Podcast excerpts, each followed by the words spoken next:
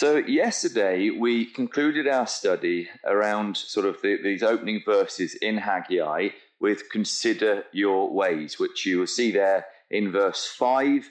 Uh, you see it again in verse 7. Thus saith the Lord of hosts, consider your ways. Uh, and the word consider is made of two Hebrew words, and it, it, we might sort of say in a modern way, uh, lay it up to your heart. But that's the key, that they're being told to think carefully, think deeply about their priorities. What are their priorities? So, verse 6 You've sown much and bring in little.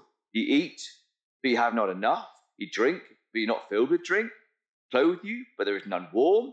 And he that earneth wages, earneth wages to put it into a bag with holes. Thus saith the Lord of hosts Consider your ways. And this is such an exhortation for every generation. All of us need to think, don't we? What does, does our energy go on? Uh, are we, and you remember the, the context here, are we building our houses or God's? Go back to verse 2. Thus speaketh the Lord of hosts, saying, This people say, The time is not come, the time is not come for the Lord's house to be built. But, verse 4, is it time for you to dwell in your ceiled houses while this house lies, lies waste? So they're putting their priority into their own material things, but they're not putting their priority into the building of the Lord God's house. So all of us need to think to ourselves what does my energy go on? Building God's house or mine? The exhortation here is, verse 8 go up to the mountain, bring wood, and build the house, the temple. And I will take pleasure in it, and I will be glorified, saith the Lord. You looked for much, and lo, it came to little. And when you brought it home, I did blow upon it. Why? saith the Lord of hosts. Because my house lies waste, and ye run every man to his own house. Well, no surprise, as ever with these parts of Scripture, we see time and again patterns of Scripture and things like this being picked up. And this passage, we believe, is picked up by the Lord Jesus Christ. So, of course, we're going to come back here, but let's go to Luke chapter 12 together.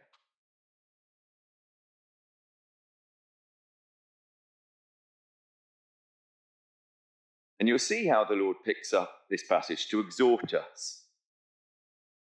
So I'll have a go at doing some emphasis, but you know, you'll be able to work it out pretty quickly. Luke 12, verse 22. Jesus said unto his disciples, Therefore I say unto you, take no thought for your life, what ye shall eat, neither for the body what ye shall put on. For the life is more than meat, and the body is more than raiment. Consider the ravens, for they neither sow nor reap, which neither have storehouse nor barn, and God feedeth them. How much more are ye better than the fowls? And which of you, with taking thought, can add to his stature one cubit? If ye then be not able to do that thing which is least, why take ye thought for the rest? Consider the lilies, how they grow. They toil not, they spin not, and yet I say unto you that even Solomon in all his glory was not arrayed like one of these. So the people in Haggai's day essentially need to learn this same lesson, didn't they?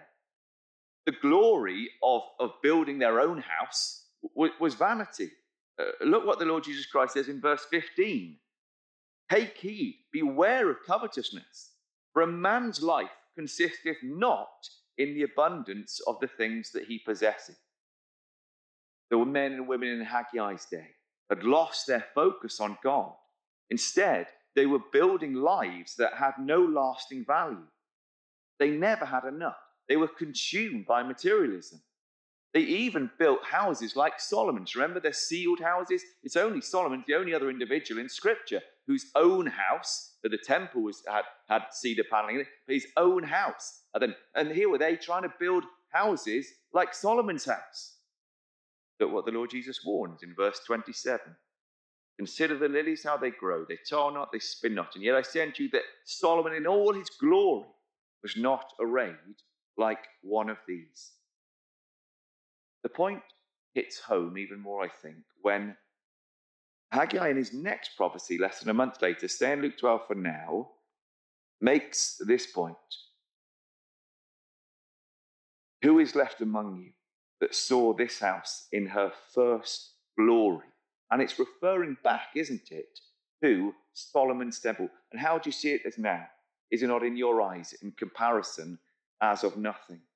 So we know that then, don't we, from Haggai, and we've got a cross reference there to Ezra 3, because remember how the older ones had that same feeling.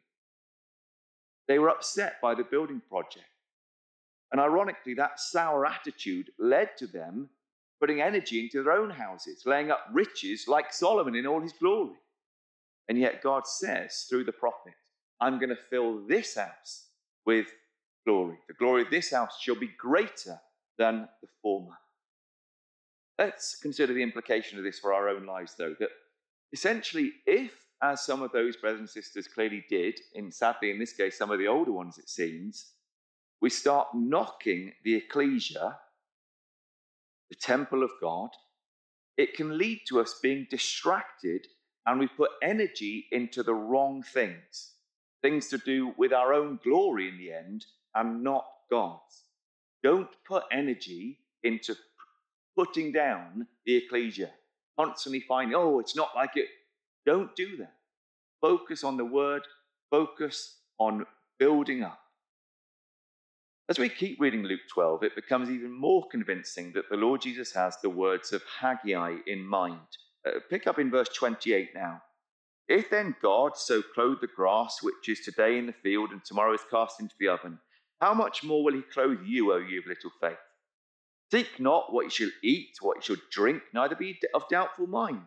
For all these things do the nations of the world seek after, and your Father knows that ye have need of these things.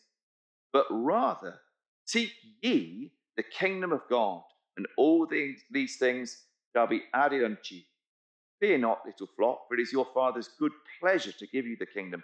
Sell that ye have, give alms. Provide yourself bags which wax not old, a treasure in the heavens that faileth not, where no thief approaches, neither moth corrupteth. For where your treasure is, there will your heart be also.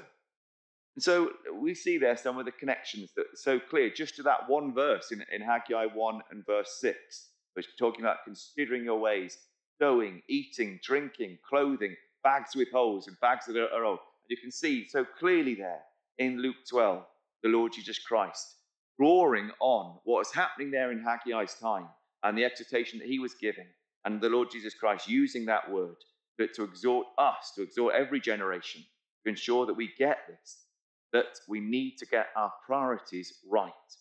And the question of priorities isn't simply a question of right and wrong. Of course, it's right that we seek God's kingdom in our lives because He tells us to. But what we realize is that thankfully, God knows us better than we know ourselves. So, although we should seek first God's kingdom simply because it is the right thing to do and God says we should, we're also pleased to learn that it's what's best for us, for our own mental health and for our relationships with others.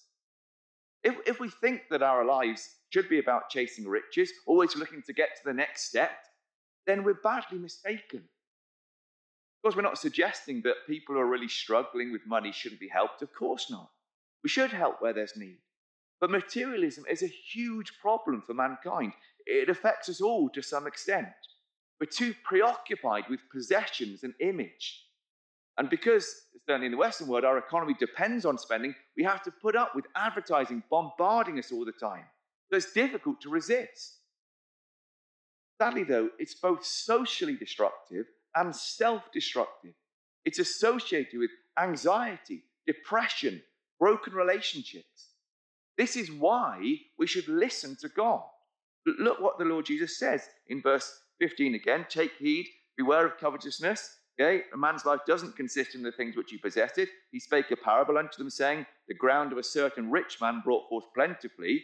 And he thought within himself, saying, What shall I do? Because I have no room where to bestow my fruits. Okay, this will I do. I'll walk down my barns, build greater. There will I bestow all my fruits and my goods. I will say to my soul, Soul, thou hast much goods laid up for many years. Take thine ease, eat, drink, be merry. God said unto him, Thou fool, this night thy soul shall be required of thee. Then who shall those things be which that for thou hast provided? So is he that layeth up treasure for himself and is not rich toward God. It is such a powerful lesson, isn't it? We must, must learn. In doing a little bit of research on this, I, I came across an article which said this There has long been a correlation observed between materialism a lack of empathy, and engagement with others, and unhappiness. But research conducted over the past few years seems to show causation. A series of published studies show that as people become more materialistic, their well being, good relationships, autonomy, sense of purpose, and the rest diminishes. And as they become less materialistic, it rises. And when you see something like that, to me, I think, oh, of course, God knows best. God knows best. He's told us this. We've got to believe God, trust God, and try and make sure we're making that a reality in our lives. What is our priority? Is our priority to make sure that we're laying up treasure toward God? That's what we need to be doing. Where he says in verse 33 Sell that you have, give alms, provide yourselves bags which wax not old. I don't think we need to be thinking to ourselves, look, we've got to sell everything that we have. Clearly, that would just have us relying on others, which we shouldn't do. What surely it's telling us is get rid of the things in your life that stop you seeking the kingdom. That's what's got to come first. So, with those things in mind, let's go back to Haggai, and hopefully you can see why we've made such a big thing of that. You know, you, you know where are we? We're in the time of uh, the, the book of Ezra, the time of Zerubbabel, Jeshua. You know, they have been 17 years of the building stopping work, and God sent Haggai and Zechariah. The exhortation that Haggai gives is picked up by the Lord Jesus Christ and, and given to us all to make sure we've got this. Do not get your priorities wrong. Don't be about materialism. Make sure what we're looking to do is build up the house of God. That is where our priorities should lie. So that is why we've uh, spent some time going over and emphasizing that now. So let's just read that verse 6 again, and hopefully you can just see the power of the Lord Jesus Christ's words. And perhaps you want to put in your margin Luke 12. Ye have sown much and bring in little. Ye eat and have not enough. Ye drink, but ye are not filled with drink. Ye clothe you, but there's none warm. And he that earneth wages, earneth wages to put it into a bag with holes. Thus saith the Lord of hosts, consider your ways. Of course, we're now going to pick up in the exhortation. Go up to the mountain, bring wood, build a house. I will take pleasure in it, and I will be glorified, saith the Lord. He looked for much, lo, it came to little. When he brought it home, I did blow upon it. Why, saith the Lord of hosts? Because of mine house it is the waste, and ye run every man to his own house. That is such strong exhortation for us, isn't it? It can easily happen where we focus on making our lives more comfortable and shy away from ecclesial responsibilities. It's foolish. We should consider our ways. Are we finding that we're looking for much and it's coming to little? In other words, we keep working hard in our jobs, etc., but we find little fulfillment. To rectify the problem, we need to get the focus right. God's house comes first. The ecclesia is our priority, and never more so than now. But it's clear from the next verses that in this particular case, the Lord God intervened. It seems that the Lord God, during this 17 years where they weren't doing, made sure they realized they weren't going to get anywhere if they weren't putting their priorities right. How did God intervene? Let's pick it up now in verse 10. Therefore, the heaven over you, because you've not been putting your priority into God's house, it's for that reason that the heaven over you is stayed from dew, and the earth is stayed from her fruit. And I called for a drought upon the land, and upon the mountains, and upon the corn, and upon the new wine, and upon the oil, and upon the, that which the ground bringeth forth, and upon men, and upon cattle, and upon all the labor of their hands. And the connection that Haggai is making here is back to the law regarding the blessings and cursings so there I've put two really important cross references for us here. Uh, the two key chapters, one in Leviticus, Leviticus 23, and one in Deuteronomy, Deuteronomy chapter 28. And note from the slide the language which is coming out in these verses. Okay, so you can see there the rain, the, the land, the, the fruit, okay, the cattle, the fruit, the land, the corn, the wine, the oil. You see these things? It's God saying, okay, I am the one who's stopping you being blessed because you are choosing to get your priorities wrong. You're choosing to do your own thing and not serve me and not prioritize the building of my house. But God has directly intervened. And he, through Haggai, he's saying, I'm stopping the rain to try to get you to listen to me, to get you to reprioritize your lives. A significant point that I think is helpful, and a slight aside, but I think it's worth us making here, is that it can make all the difference in our attitude to giving in terms of prioritizing the ecclesia if we genuinely believe that the blessings in our lives are from God. That's a really, really important point. Do we believe that? Know, when we are praying and saying, Thank you for the blessings in our lives, do we believe the blessings in our lives are from God? Because if we really do, the giving is easy. We're generous. We're not hoarding treasure to ourselves. If we are hoarding treasure to ourselves, and that's where our heart is, yikes. But, but if we understand that the blessings we have are from God, then the giving becomes that much easier. Well, here you can imagine Zerubbabel and Jeshua and the others listening to Haggai speak and being galvanized into action. And it's thrilling that they are. So see this now in verse 12. Then the Zerubbabel, the son of Shealtiel, Joshua, the son of Joshua, it's great, isn't it? The same two people, they're there again. You know, these men, they've been working, they've got the foundation laid. Yes, there's been this break for some 17 or so years, but now it's these two again that respond to the word of God. Zerubbabel and Jeshua. And with them, all the remnant of the people, they obeyed the voice of the Lord their God and the words of Haggai the prophet, as the Lord their God had sent him. And the people did fear before the Lord. Then spake Haggai, the Lord's messenger, in the Lord's message unto the people, saying, I am with you, saith the Lord.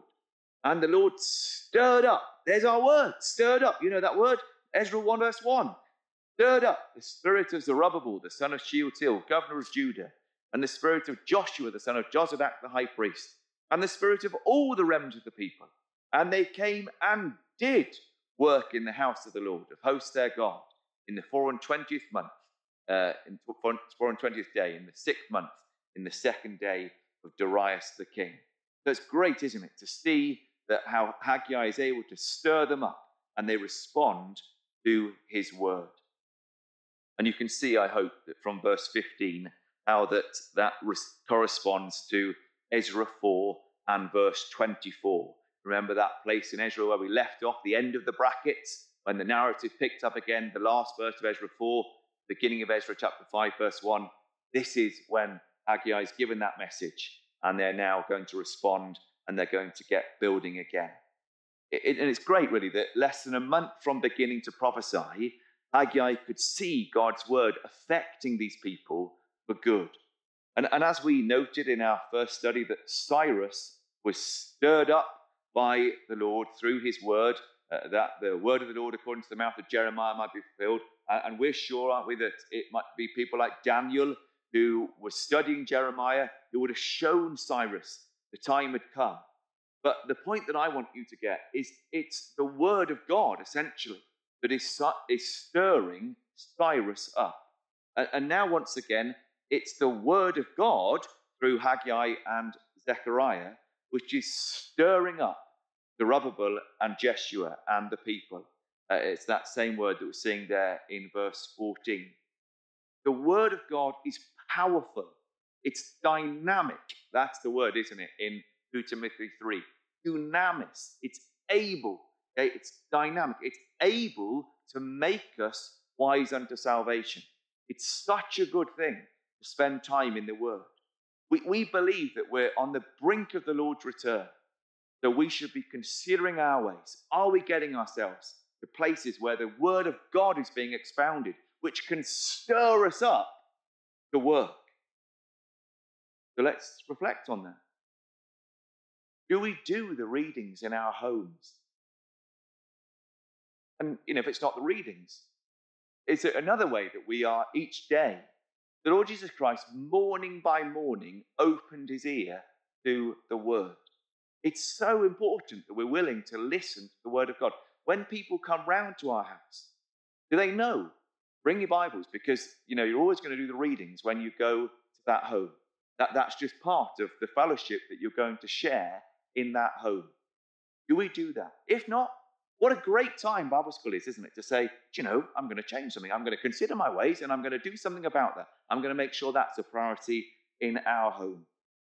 Do we prioritize getting to the Bible class, helping?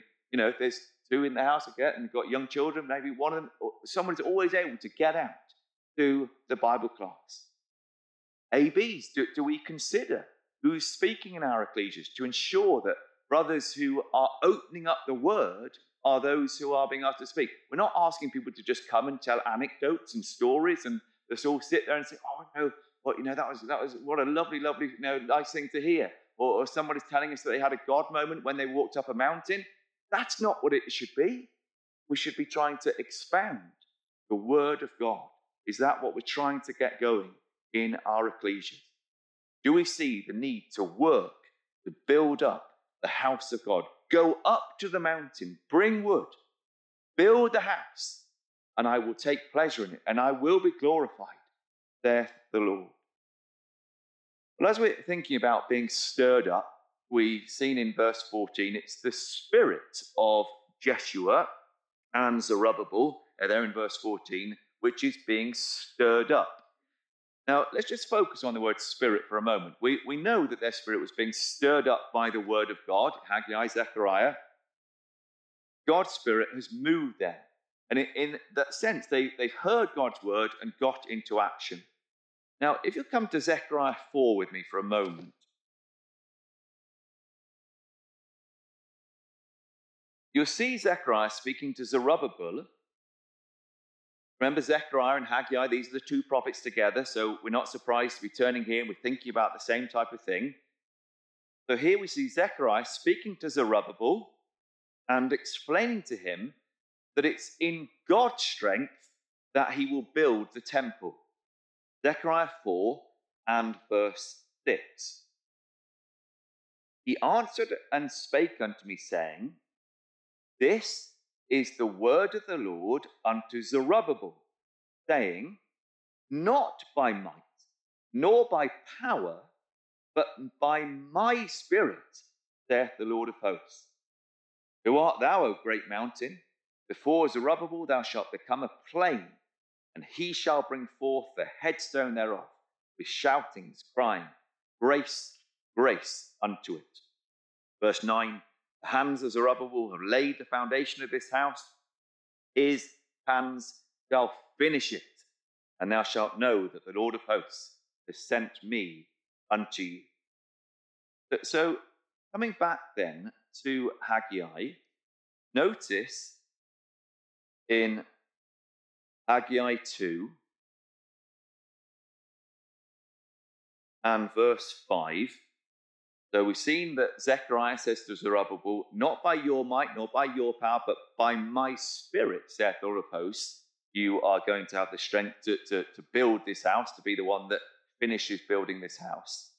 And here we see in Haggai 2 and verse 5, Haggai saying to them, uh, the word, according to the word that I covenanted with you when you came out of Egypt, so my spirit remaineth among you. Fear ye not. Now, I'm focusing on this because it seems to me that it's a concept we need to get our heads around. That if we're to be useful builders of God's house, of the ecclesia, we need to be listening to the word of God and developing a fellowship of spirit. Look at this passage from Romans 8 that I put on the screen for us.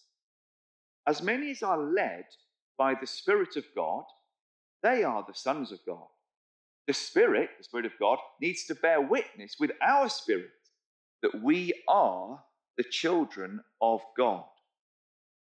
Well, in being led by God's Spirit, these people clearly were reacting to the Word of God. And so their spirit bore witness to the fact that Yahweh was their God. Look at this verse in Philippians 2.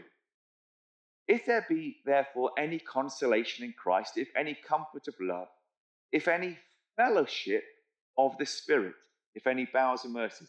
Let this mind be in you. This is the mind we're trying to cultivate. We're trying to get a fellowship of spirit, with the mind which was in Christ Jesus. The way we're going to do that is by humbling ourselves to listen and respond to God's word.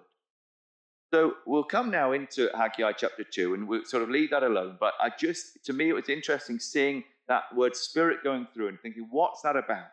Seems to me it's about the fact that, yes, God's spirit was there among them in the sense that, that Haggai and Zechariah was preaching the word to them, and it was that word which could empower them. So that word was important to get into them. They need to develop that fellowship with spirit. That's how they were going to get this house, the, the ecclesia, built up.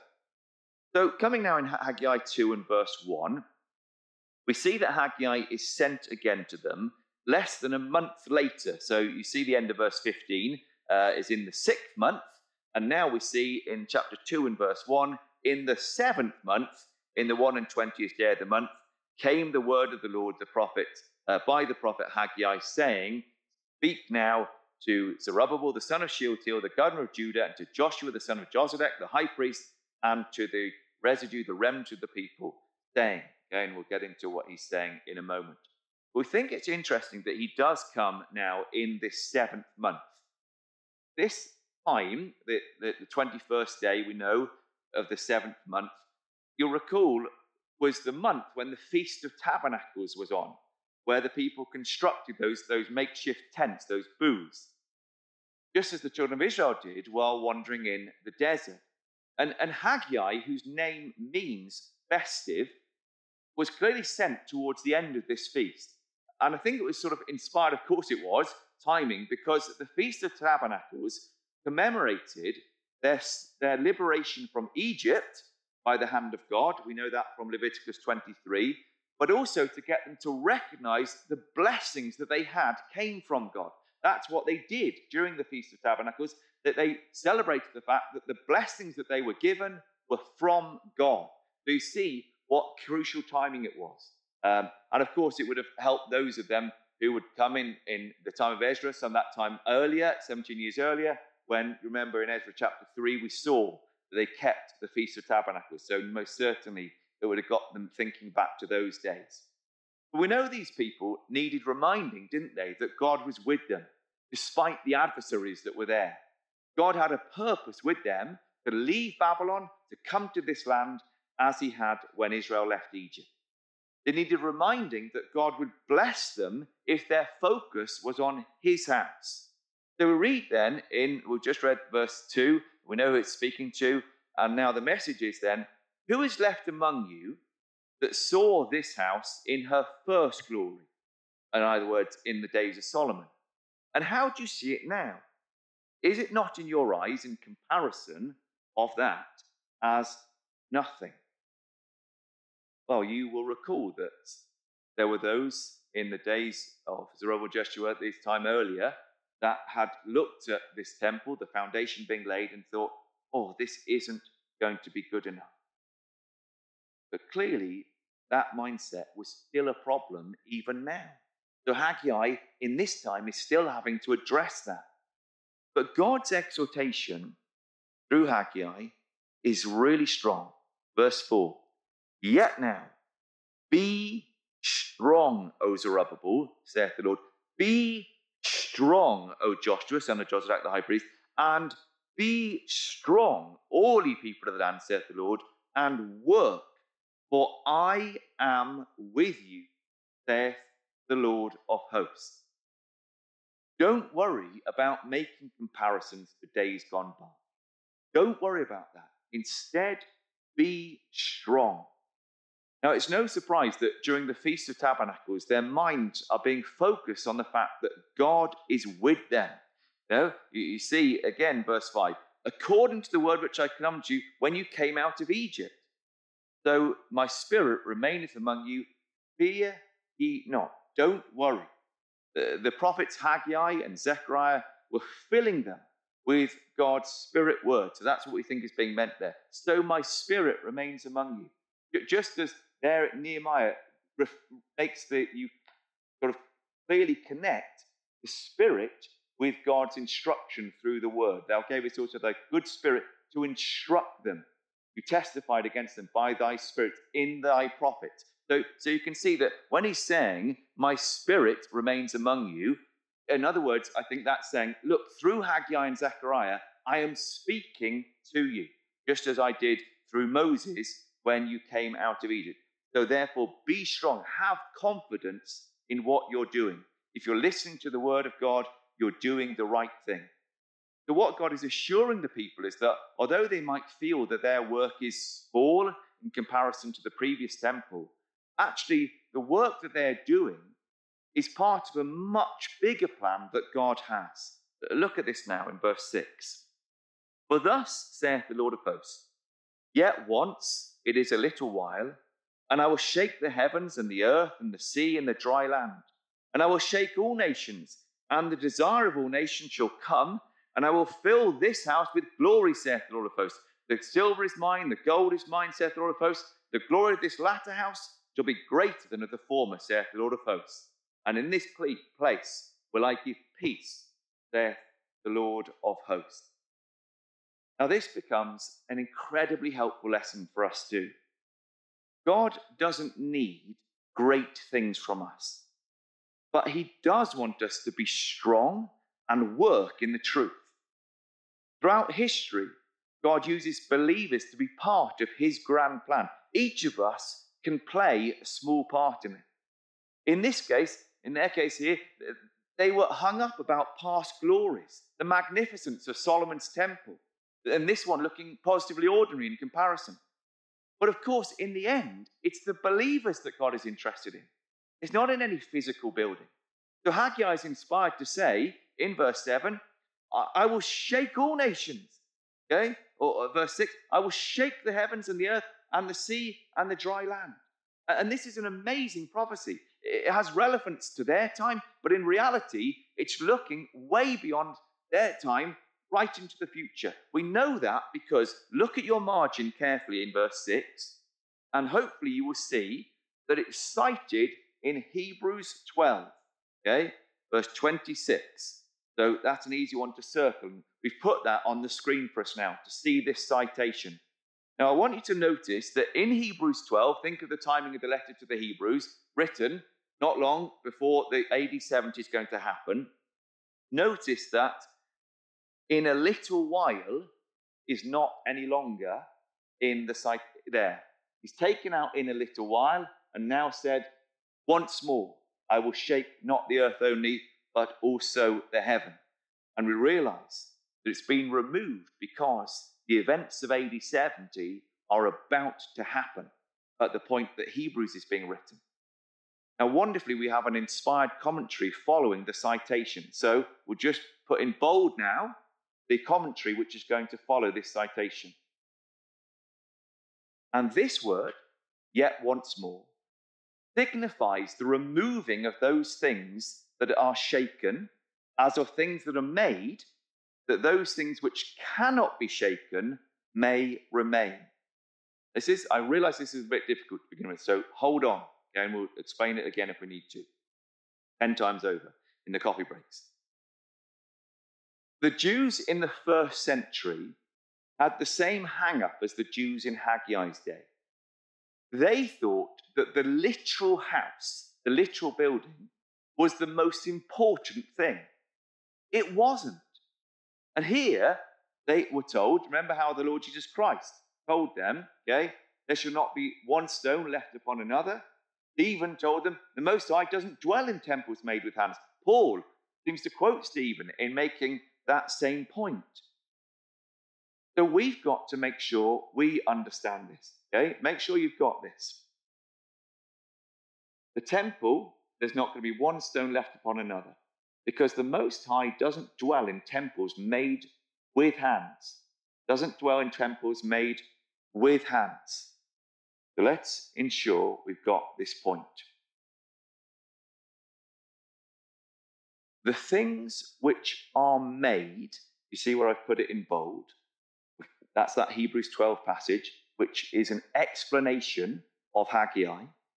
The things which are made the temple, the city of Jerusalem, they will be removed. And they were in AD 70. The things that are made are going to be shaken and removed. We understand that. What therefore remains are the things which cannot be shaken. The grace of God shown in people who want to serve and glorify God in their lives. Here is the clincher. Look at this. Okay? The things that are made are going to be shaken and removed. Wherefore, okay, those things which cannot be shaken will remain. What are the things which cannot be shaken which will remain? Well, look at this. Christ become an high priest of good things to come by a greater and more perfect tabernacle, not made with hands. That is to say, not of this building. The ecclesia will, of course, ultimately manifest the glory of God in his kingdom. So, coming back to Haggai 2, if you've not sort of uh, left there, great. We conclude with certainty that verse 6 is about AD 70. The heavens and the earth are metaphors for the Jewish order.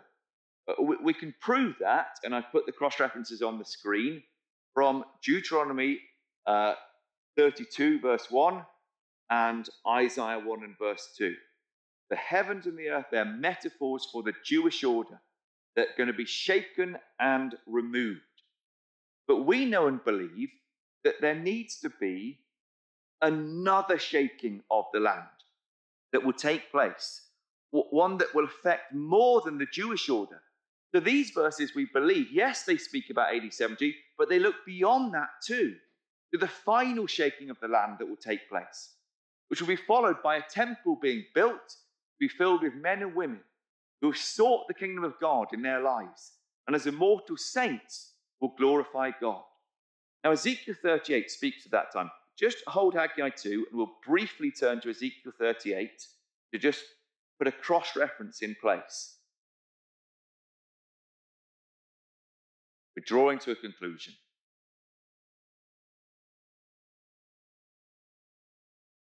Ezekiel 38.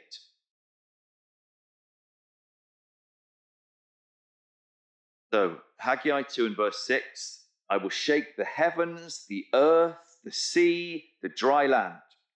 Ezekiel 38. You know, you know this chapter well, but let's pick this up in verse 19. For in my jealousy, obviously we all know this is the last days. In my jealousy and in the fire of my wrath have I spoken. Surely in that day there shall be a great shaking in the land of Israel, so that the fishes of the sea the fowls of the heaven, the beasts of the field, the creeping things that creep upon the earth, all the men that are upon the face of the earth shall shake at my presence.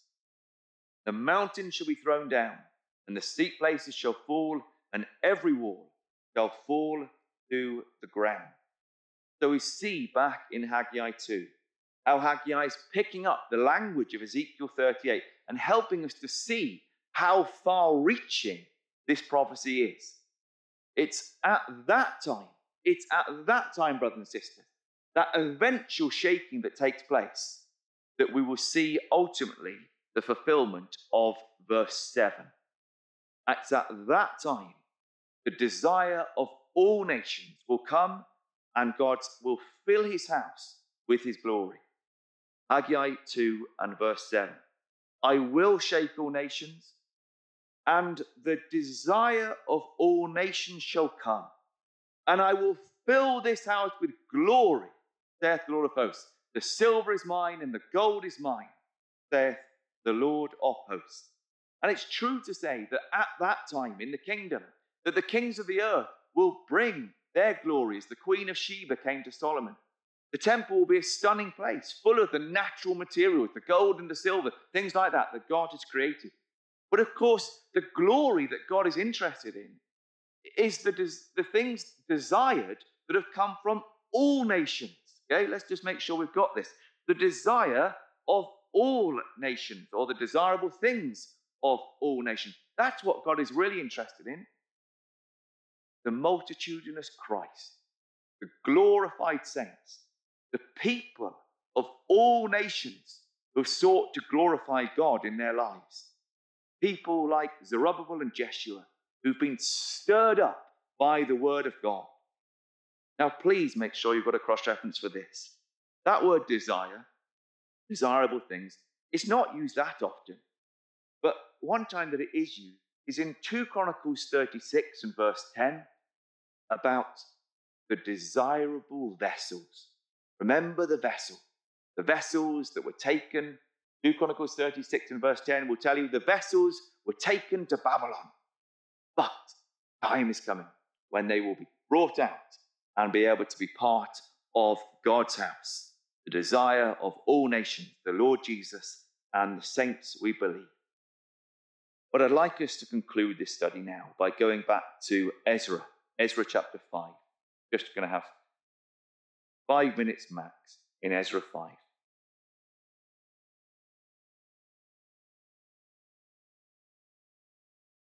in our exhortation on Sunday, we will sort of pick up again in, Haggai chapter 2, and we'll spend some time focusing on Zerubbabel, uh, the one who we're told to behold the man, and draw our minds with that to the Lord Jesus Christ. But here we want to sort of conclude this story, as it were, and make sure we understand that Zerubbabel and Jeshua and the remnant of the people, those faithful ones who were stirred up by the word of God, they did get back onto the foundation of that temple and they got that temple built. And you're going to see now how it is that they finished that work. The thrilling thing to be able to see. We left off a while ago in chapter 5 and verse 2 and 3. And Tatnai was there, and we saw the letter that he wrote to try to stop them building the work. And the summary verse in there is Ezra 5 and verse 5. But the eye of God was upon the elders of the Jews, that they could not cause them to cease till the matter came to Darius, and then they returned answer by letter concerning this matter. The adversaries couldn't stop it. This was God's work, and his eye, which we can equate to the angels, was at work it was over those who were working in this. And although Tatnai and Shethar Boznai and their companions did look to try to stop the house of God being built, it was irrelevant. They couldn't now. They were up against the angels of God. If God before us, well, who can be against us? The work couldn't be stopped. And just see how that the word ceased there in verse 5. Okay? They, they tried, they could not cause them to cease. It's the same word in chapter 6 and verse 8 which says this Moreover, and you remember how this is Darius' reply to Tatnai Moreover, I make a decree. What you shall do to the elders of these Jews, okay, you're going to help out Zerubbabel and Jeshua and, and those people that are building the house of God, that of the king's goods, even the tribute on the river, forthwith expenses be given unto these men, that they be not hindered. The work could not stop, it couldn't be ceased, it couldn't be hindered work of God was going to be completed. The temple would be built. What an amazing point in history. How the ecclesia in those days would have seen that God is able to do more than we can imagine. Every provision is made. Verse 9 that which they had need of, both young bullocks, rams, lambs for the burnt offering of the God of heaven, wheat, salt, wine, and oil, according to the appointed uh, might of the priests which are at Jerusalem, let it be given them day by day without fail that they may offer sacrifices of sweet savours unto the God of heaven and pray for the life of the king and his sons. Also, I've made a decree that whosoever shall alter this word, let timber be pulled down from his house, and being set up, let him be hanged thereon. Let his house be made a dunghill for this. And the God that hath caused his name to dwell there, destroy all kings and people that shall put to their hand to alter and to destroy this house of God, which is at Jerusalem. I, Darius, made a decree. Let it be done with speed. Then, Tatnai, governor on this side the river, Shethar Boznai, their companions, according to that which Darius the king had sent, so they did speedily. And the elders of the Jews builded, and they prospered through the prophesying of Haggai the prophet and Zechariah the son of Iddo, and they builded and finished it according to the commandment of the God of Israel, and according to the commandment of Cyrus and Darius and Artaxerxes, king of Persia. And you can put in your margin there, brothers and sisters, 516 BC against verse 15. And this house was finished on the third day of the month Adar, which was in the sixth year of the reign of Darius the king. 516 BC, 70 years after the destruction of the temple in 586 BC. Amazing word of God coming true. What an amazing time. They prospered. And I want you to just pick up that word, they prospered in verse 14. And I'm going to tell you that it's the same Hebrew word that's used in Isaiah 55. And I've heard brethren using this in prayers. So shall my word be that goeth forth out of my mouth. It shall not return unto me void, but it shall accomplish that which I please, and it shall prosper in the thing whereunto I sent it. God's word will prosper, brothers and sisters.